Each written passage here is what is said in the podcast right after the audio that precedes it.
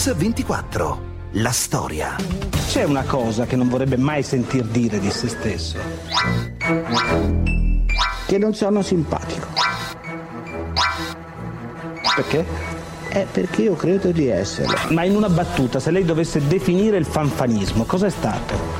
Per quello che conosco io, l'incontro tra gli amici, i primi amici di Dossetti, di uomini coraggiosi, che non hanno pensato se era conveniente o meno allo zoccolo di questo o quel cavallo far certi passi, ma hanno sempre pensato che era un dovere per un cristiano impegnato in politica, anche con sacrificio, anche con pericoli di accantonamenti, di dire il proprio pensiero e di cercare di far valere le valide proprie idee. Ma anche con tanto amore per il potere, però. Ma per la verità... Lei si riconosce poco bene la mia storia. Tutti dicono questo, ecco, rieccolo per pigliare il potere, non rieccolo per pigliare nuove bastonate. Lei 4 volte è già stato buttato fuori, nel senso che ha partecipato alla corsa alla Presidenza della Repubblica e 4 volte è stato sconfitto. Le pesa molto? Molte volte, anzi tutte 4 volte, non sono arrivato alla sconfitta. Mi sono ritirato prima quando ho constatato che la mia presenza poteva turbare la convergenza necessaria tra i partiti e anche lo spirito degli altri concorrenti. Il 6 febbraio del 1908 a Pieve Santo Stefano, vicino ad Arezzo, nasce Amintore Fanfani, amico di Dossetti, di La Pira, professore di storia economica alla Cattolica di Milano. Oggi a Mix 24 raccontiamo la storia di uno dei massimi esponenti della democrazia cristiana. 6 volte presidente del Consiglio, 8 volte ministro, 3 volte presidente del Senato, 2 volte segretario della DC, unico italiano a ricoprire l'incarico di presidente dell'Assemblea Generale dell'ONU. Un cavallo di razza della politica italiana, come fu definito. Quella di Fanfani è l'avventura politica e umana di una personalità del nostro tempo, amato, temuto, discusso e rispettato, un leader naturale che a metà degli anni 50 succede ad Alcide De Gasperi e vive la sua prima grande affermazione. Estate 1954. Amintore Fanfani è il nuovo segretario della Democrazia Cristiana e mostra subito di possedere le doti di un capo. Il suo successo è dovuto essenzialmente dalla sicurezza di cui sono dominati i suoi discorsi. Fanfani appare ed è dinamico, ottimista, coraggioso, spericolato. Amintore Fanfani ha 46 anni e una salute di ferro. È un grande lavoratore abituato ad alzarsi all'alba e capace di tirare fino a tardi la sera. Primo di 10 figli e padre di 5 femmine e 2 maschi, una moglie devota e una madre alla quale è legatissimo.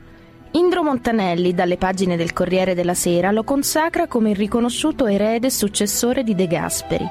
Di parere diverso è Giulio Andreotti. Sentiamolo. No, De Gasperi è morto senza eredità. Eredi De Gasperi è la democrazia cristiana. Giovanissimo professore di economia alla Cattolica di Milano, una volta in politica, Fanfani dà corpo al cattolicesimo sociale, realizzando riforme essenziali come il Piano Casa. La rivista americana Time racconta a milioni di lettori sparsi nel mondo questo toscano piccolo e ben piantato, presentandolo come il leader del futuro. Così Pietro Ottone. E sembra l'uomo destinato a governare per i 10 anni successivi.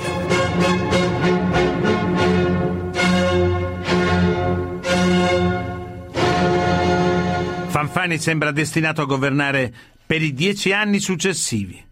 E in effetti, dopo l'era di Alcide De Gasperi, che ha portato la democrazia cristiana al suo massimo storico, quella di Fanfani è una DC pronta a farsi classe dirigente di un paese tutto da ricostruire.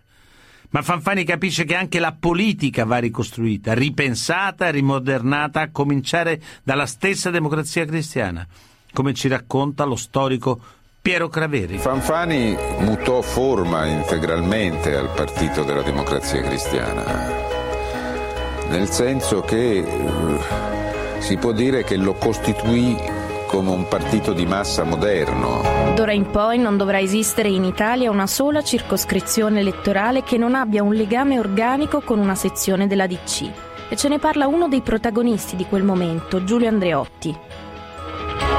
Lì era una certa diffidenza che noi avevamo per questa organizzazione che noi diciamo teutonica, che aveva anche dei pregi, perché la non organizzazione, cioè un po' di pressapochismo romano nostro, probabilmente come produzione di voti ne dava meno, però a noi un po' così ci terrorizziamo. Il modello è il Partito Comunista di Togliatti, la più disciplinata forza politica dell'Europa occidentale. Sentiamo Fausto Bertinotti. I due grandi partiti si sfidano non solo sulle ideologie, sulla cultura e sull'idea di società, ma anche sul modello di organizzazione sociale. Gli schieramenti riprendono la divisione del mondo in due creata dalla guerra fredda. Riprendiamo dopo la viabilità con la vita di Amintore Fanfani.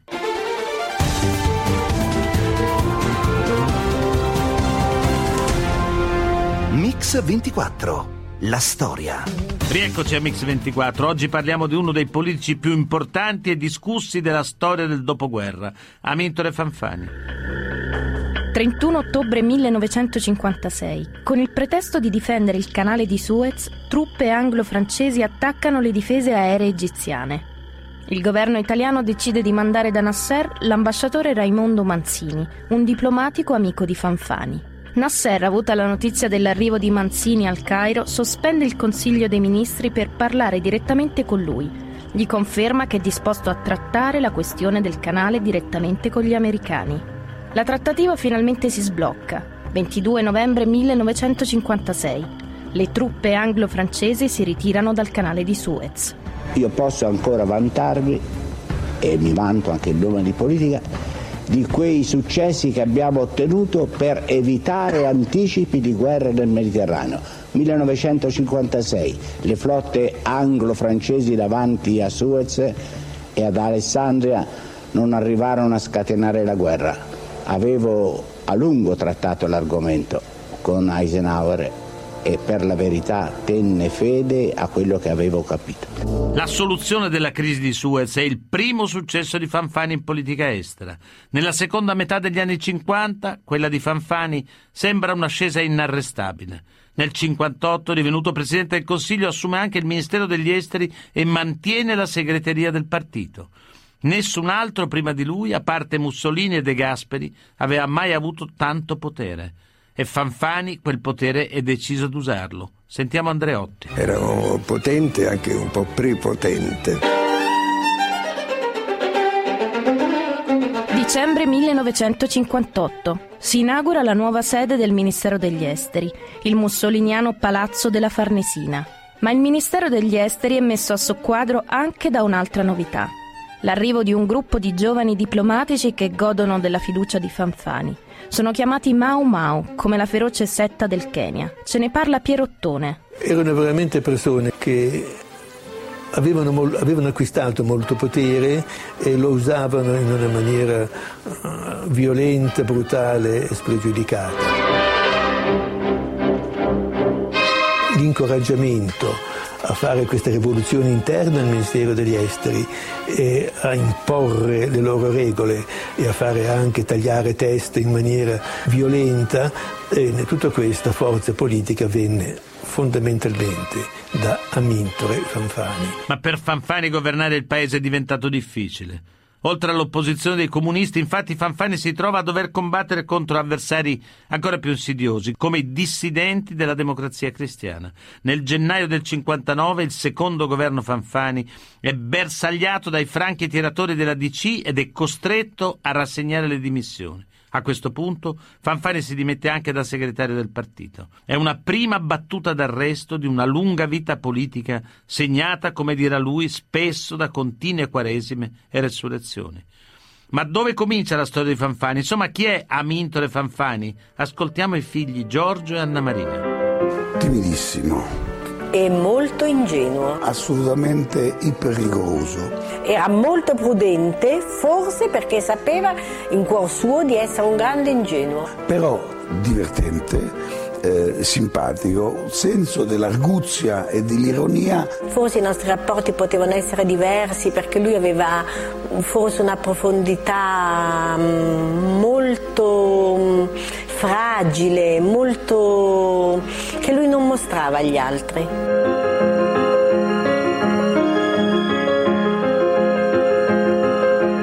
Tre centinaia di case sulla breve penisola formata dal confluire del Lascione col Tevere costituiscono il più meridionale dei paesi dell'Appennino tosco-romagnolo ed anche il più curioso. Pieve di Santo Stefano, in provincia di Arezzo, Amintore Fanfani è il primo di 10 figli.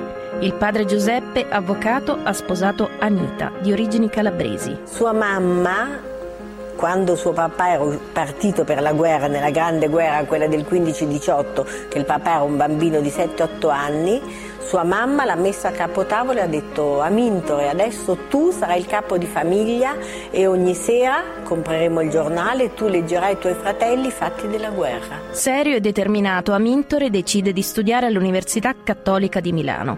Nel 1932, a soli 24 anni, ottiene la libera docenza in storia economica. A 31 anni Amintore sposa Biancarosa Provasoli, che sarà la madre dei suoi 7 figli. Una mamma che era l'opposto di nostro padre, una mamma divertente, una mamma che ci riparava delle nostre marachelle, che cercava di non farci mai avere rimproveri dal papà. Forse ci teneva distanti da lui, ma nello stesso tempo ci salvava da tanti rimproveri.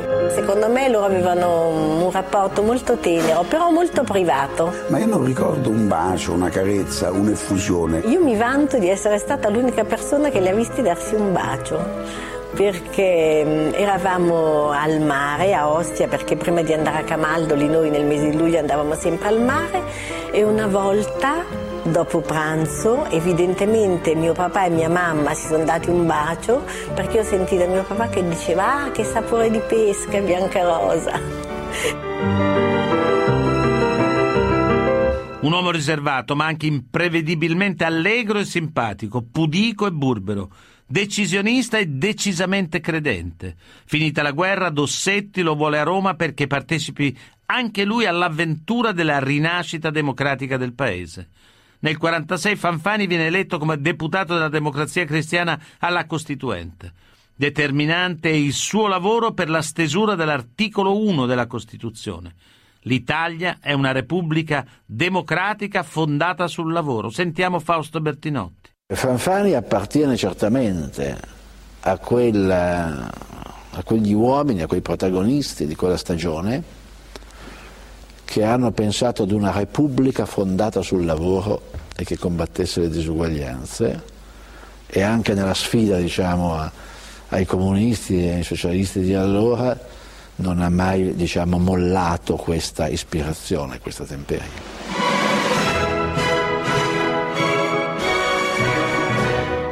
La carriera politica del professore è una corsa contro il tempo. Dopo la Costituente, Fanfani è ministro del lavoro del quarto e quinto governo De Gasperi. 1.852.677 italiani che richiedono lavoro. Gettò le basi di quelle che ancora oggi sono istituti correnti come la cassa d'integrazione, cioè i cosiddetti ammortizzatori sociali. Il suo vice è Giorgio La Pira, amico inseparabile. Insieme varano un progetto che dà una svolta alla ricostruzione del paese, il Piano Casa. Così viene annunciato in quei giorni. Ecco alcuni progetti di case che col piano Fanfani diventeranno realtà. Ma già alla Paltana 3 ville sono sorte, di 2 appartamenti ciascuna, e il ministro è venuto ad inaugurarle. 28 febbraio 1949. Entra in vigore il piano settennale di costruzione case per i lavoratori. Ce ne parla Ciriaco De Mita. Perché non ricordare che è stato il primo che affrontò il problema della casa utilizzando i fondi di risparmio previdenziale dei dipendenti. È una lezione su cui oggi dovremmo riflettere. Per il Natale del 50 Fanfani può già annunziare che non meno di 43.000 famiglie avranno un appartamento. 21 ottobre 1950 entra in vigore un'altra riforma decisiva, la legge agraria. 24.000 ettari divisi tra 5.000 famiglie. Due riforme fondamentali per l'Italia del dopoguerra, quelle messe in campo da Fanfani.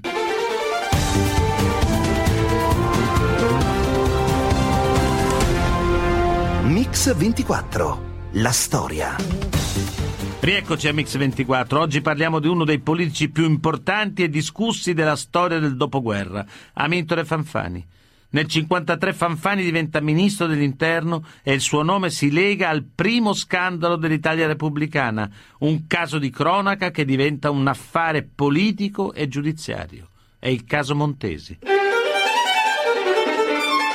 Lido di Torvaianica, 11 aprile 1953, vigilia di Pasqua. Viene ritrovato il cadavere di una bella ragazza di 21 anni, completamente vestita ma priva di reggicalze. Il suo corpo non presenta segni di violenza. È Vilma Montesi. Inizia così, su quel cadavere sulla spiaggia, un caso giudiziario che farà storia. 5 maggio 1953, il quotidiano Il Merlo Giallo pubblica una vignetta in cui raffigura un piccione che porta un reggicalze. Un'allusione neanche troppo velata con il musicista Piero Piccioni, figlio del ministro degli esteri, il democristiano Attilio Piccioni. Che era il numero 2 della democrazia cristiana, il numero 2 dopo De Gasperi, la figura più eminente della vecchia classe dirigente popolare, in qualche modo era il coerede di De Gasperi con Fanfani. Così racconta Pietro Craveri. 6 ottobre 1953. Il settimanale scandalistico Attualità scrive che la Montesi è morta durante un festino a base di sesso e droga nella tenuta del marchese Ugo Montagna. C'è una testimone, Anna Maria Moneta Caglio. Il suo memoriale passa dalle mani di un sacerdote gesuita a quelle di La Pira e di là sulla scrivania del ministro degli interni, Fanfani. Sentiamo ancora Giulio Andreotti e Piero Craveri. Però quel memoriale lui avrebbe dovuto metterlo al cestino, perché questo padre gesuita, padre Zallone, lo portò pure a me. Il memoriale cominciava così: Ugo Montagna se lo intendeva con Claretta Petacci, Mussolini lo sapeva ma non faceva niente perché aveva paura di Ugo. Io vi lessi queste righe e dissi: padre, a Roma diciamo che queste cose servono per favore alla notte di Natale per andare a messa, al butti del cestino. Invece Fanfani lo prese sul serio e aprì un'inchiesta. Certamente, insomma, che ecco, affidare ai carabinieri una cosa di quel genere, insomma, nell'ipotesi migliore vorrei dire burocratico, ma non nel senso bello di questa parola. Si disse che Fanfani aveva usato l'indagine per colpire l'immagine e la persona di Piccioni. In realtà tutti i protagonisti del caso Montesi, a cominciare dal musicista Piero Piccioni, verranno prosciolti con formula definitiva.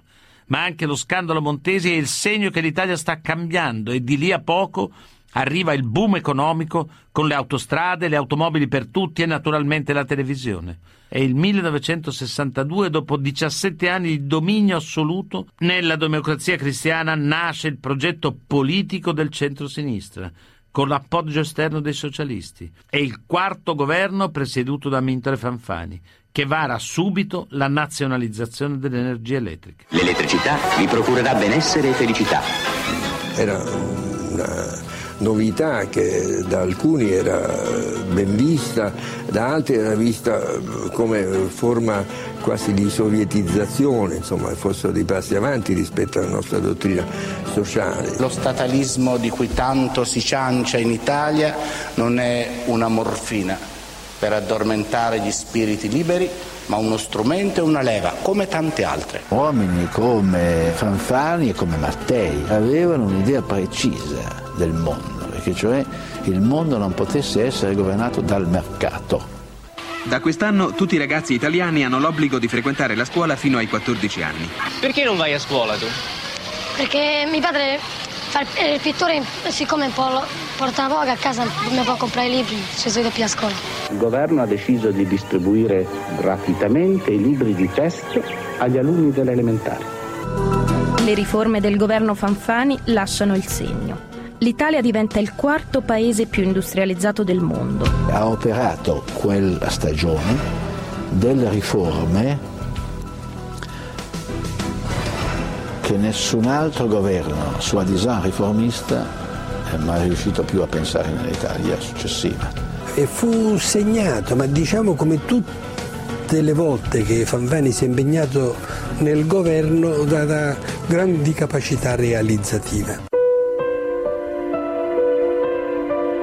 L'attivismo del centro-sinistra di Fanfani spaventa l'elettorato conservatore. L'elezione del 28 aprile 1964 segnano una dura sconfitta per la DC. Il toscano Amintore Fanfani, deciso e rapido nelle scelte, da Napoli a Roma, una più diretta e moderna via di traffico, deve lasciare il passo al pugliese Aldo Moro, graduale e lento nelle decisioni. Noi siamo capaci di fare delle scelte politiche, ma siamo capaci di stimarci, di ritrovarci e di volerci bene. I due sono stati alleati conflittuali e alleati sinceri. I numeri uno sono uno solo. Le diversità tra Moro e Fanfani dunque costituiscono un elemento essenziale anche nel confronto e nello scontro con l'opposizione. Ma se in Italia il governo Fanfani è un governo per le riforme strutturali del paese, in politica estera il Presidente del Consiglio si trova d'improvviso al centro della più grave crisi del dopoguerra. È l'autunno del 62, l'installazione dei missili sovietici a Cuba minaccia la sicurezza degli Stati Uniti. Il mondo si trova improvvisamente sull'orlo di una catastrofe nucleare. Fanfani raccoglie l'appello del Papa per la soluzione pacifica della crisi e allora avanza una proposta di mediazione. Fanfani suggerì agli Stati Uniti di togliere le postazioni missilistiche dalla Puglia, che allora erano le uniche in grado di colpire il territorio sovietico.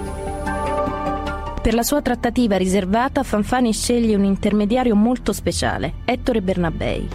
Io mi trovavo negli Stati Uniti come direttore generale della RAI per firmare una convenzione internazionale.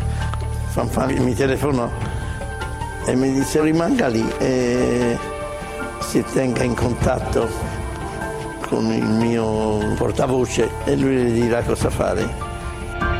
27 ottobre 1962, dopo un'attesa di 2 giorni, Ettore Bernabei viene finalmente convocato alla Casa Bianca. Ad accoglierlo è il consigliere per la sicurezza nazionale Arthur Schlesinger in persona. Venne Schlesinger e mi disse appunto di riferire al presidente Fanfani che la sua proposta era stata accettata prima dal governo americano e poi da quello sovietico. 28 ottobre 1962, i russi ritirano le loro basi missilistiche dall'isola caraibica. 13 dicembre 1962, al vertice atlantico di Parigi, il ministro della difesa americano McNamara riferisce al ministro della difesa italiano Andreotti che Washington sta per procedere al ritiro dei missili Jupiter dall'Italia. Ma Andreotti non comunica subito la notizia a Fanfani. Lo fa solo 3 settimane più tardi, quando il Presidente del Consiglio sta per partire in visita ufficiale negli Stati Uniti insieme al ministro degli esteri Piccioni. Fanfani annota sul suo diario il 9 gennaio 1963.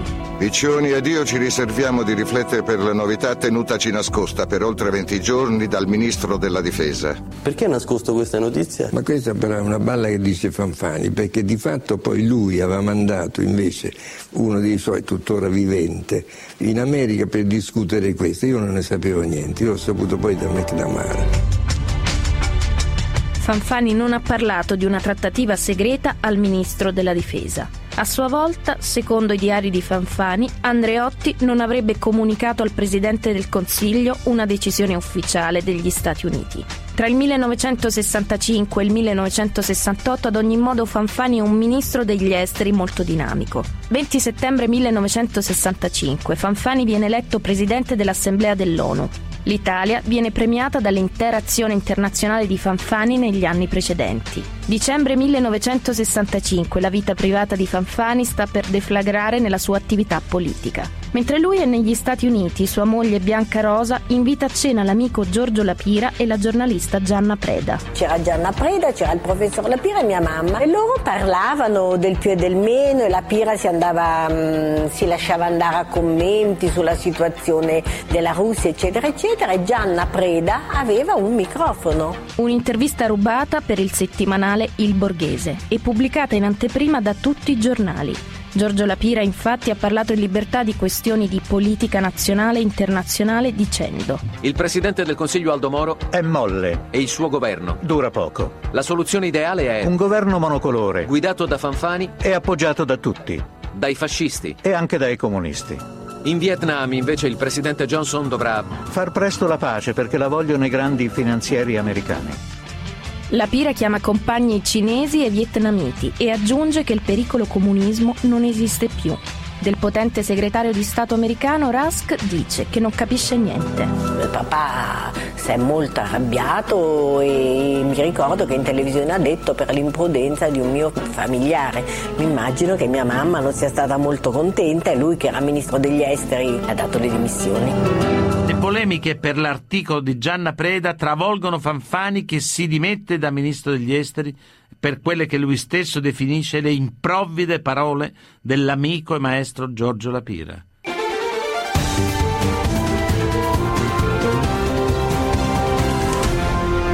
Mix 24, la storia.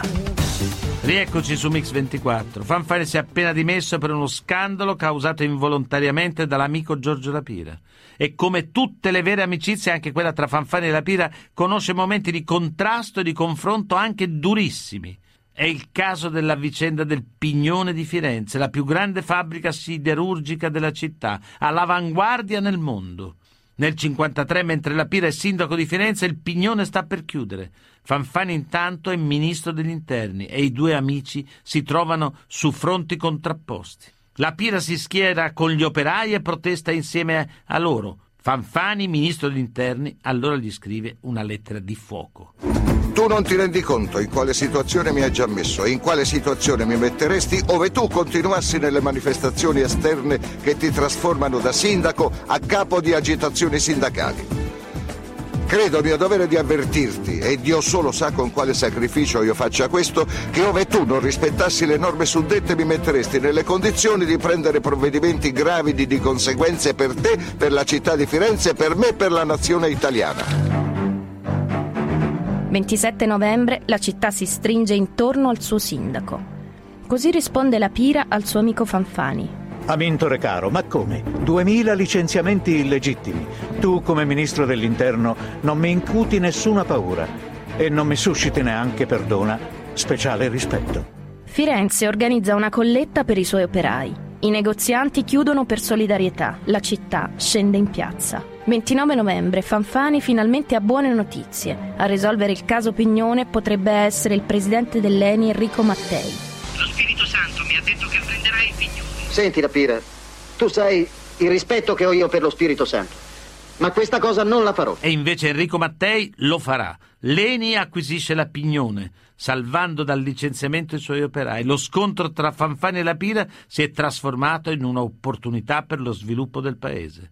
Ma quella di Fanfani non è solo una storia di vittorie, di riforme, di successi, è anche una storia di sconfitte, alcune brucianti, anche a livello umano e personale. Prima di tutte l'eterna corsa perdente al Quirinale, dove nel 1971 gli viene preferito Giovanni Leone. Siamo nel novembre 1971. Fanfani diventa il designato ufficiale per la DC per la corsa al Quirinale. Sembra fatta. La sua candidatura è sostenuta da tutte le correnti di partito. Perché Fanfani fa lì la corsa al Quirinale? Perché aveva un dissenso nella Democrazia Cristiana, non scherziamo. Scrutinio dopo scrutinio la balena bianca si divide e Fanfani si retira. Leoncavallo, Nenni, ci sarà il figlio. Ah, il figlio. Leone. Ma se quello del Quirinale è uno smacco personale, forse prima che politico, nella carriera di Fanfani la sconfitta più clamorosa è quella per il referendum sul divorzio, una battaglia che lo vede protagonista come segretario della DC e che segnerà per sempre la sua carriera politica. È il 1974. Non ci siamo e non ci metteremo mai per quello che ci riguarda su questa strada che pretende di dirci della civiltà e della rovina, della distruzione totale.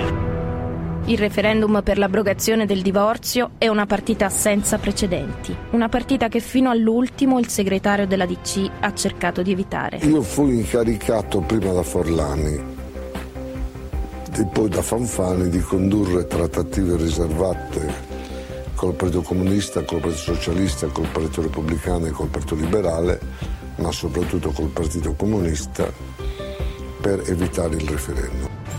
C'ero io, c'era Colombo, c'era Zaccagnini, c'era Gava Padre, vi era Rumor Presidente del Consiglio, Aldo Moro. E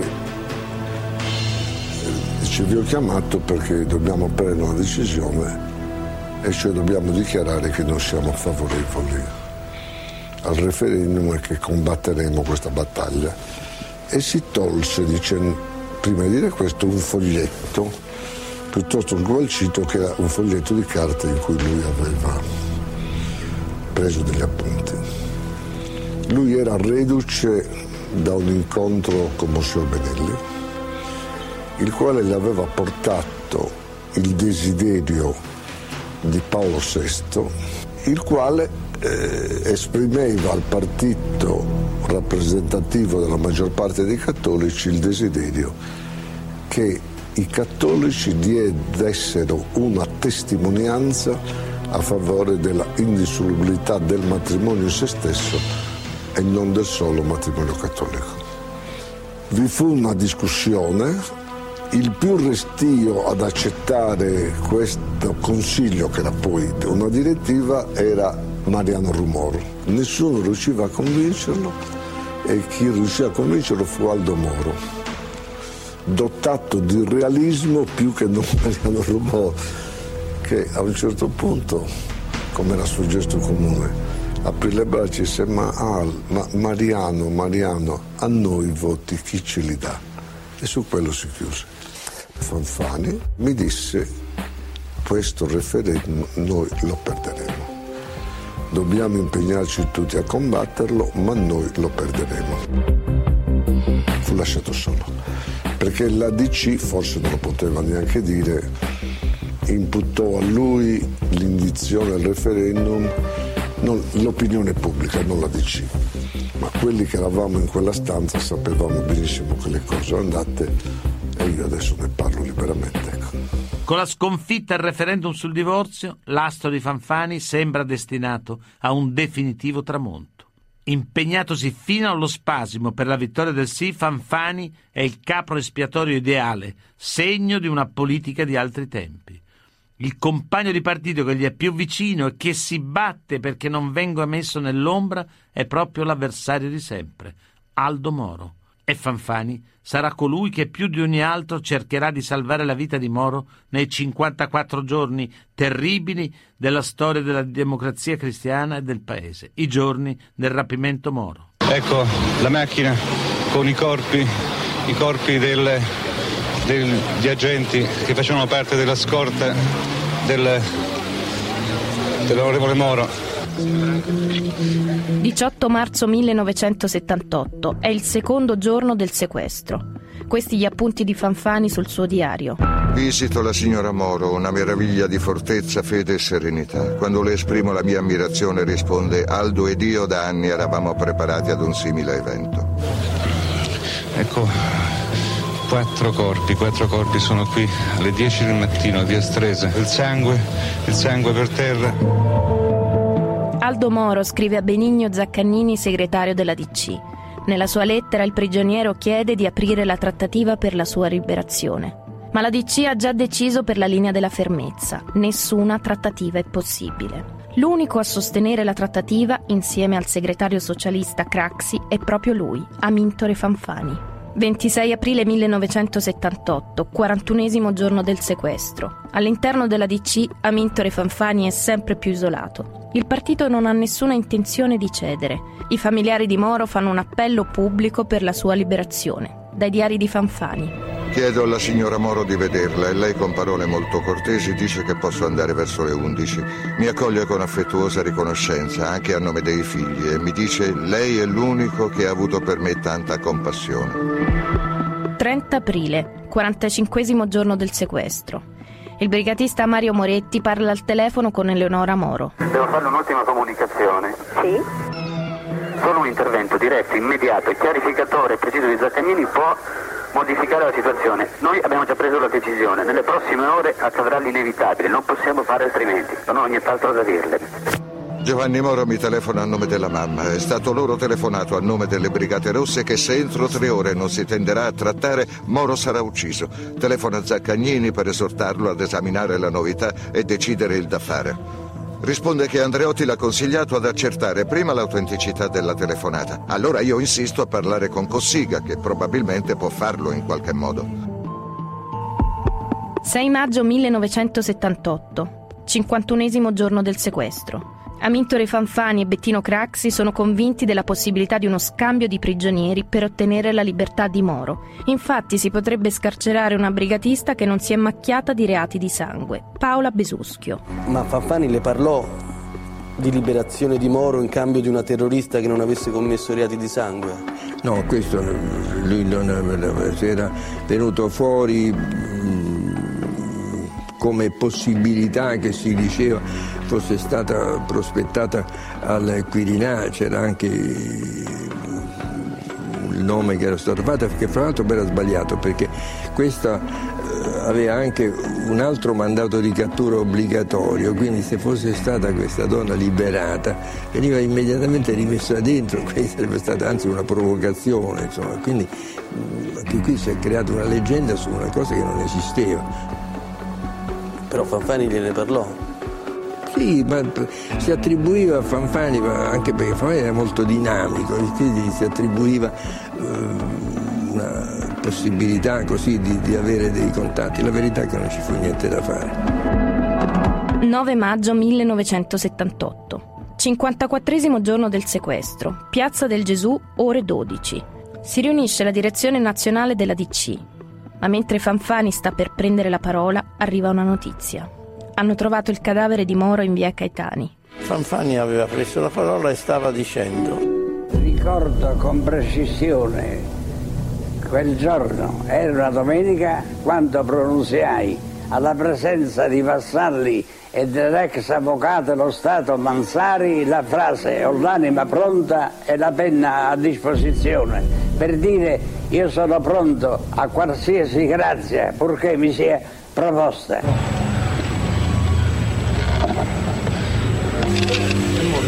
È Moro? Vado a casa Moro, mi accoglie la figlia Anna che, abbracciandosi a me che piangevo, dice: ora papà finalmente sta bene. Penso che se i suoi assassini avessero forse avuto o si fossero procurati una pausa di riflessione, qualche ulteriore tentativo per salvare Moro poteva essere fatto, forse, almeno lo lasci sperare, per un sincero suo amico, forse con successo. È stato tutto inutile. Tutti i tentativi di Fanfani e di Craxi non sono serviti a nulla, e Fanfani, lo ricordo, sarà l'unico democristiano che la famiglia Moro inviterà ai funerali privati del presidente della DC. Il senatore Amintore Fanfani muore il 20 novembre 1999, nella sua casa di Corso Rinascimento a pochi passi da Palazzo Madama. La sua eredità politica rimarrà legata per sempre alla sua riforma più importante. Senta, Presidente, ma di che cosa è più soddisfatto fra le cose che ha realizzato lei? Mi lasci dire una mia vanità. Ricavo sempre grande soddisfazione pensando alla legge che feci nel 1948 per costruire case e distribuirle alle famiglie operaie. 300 e più mila famiglie, più di 300.000 famiglie ebbero quelle case. Tutte le puntate di Mix 24 della storia si possono riascoltare sul sito www.radio24.it nella pagina dedicata a questa trasmissione. Ringrazio Alessandro Longoni, Antonella Migliaccio, Rachele Bonanni e il mitico stagista Manuel Guerrini in redazione, Alessandro Chiappini e Valerio Rocchetti in regia. A domani.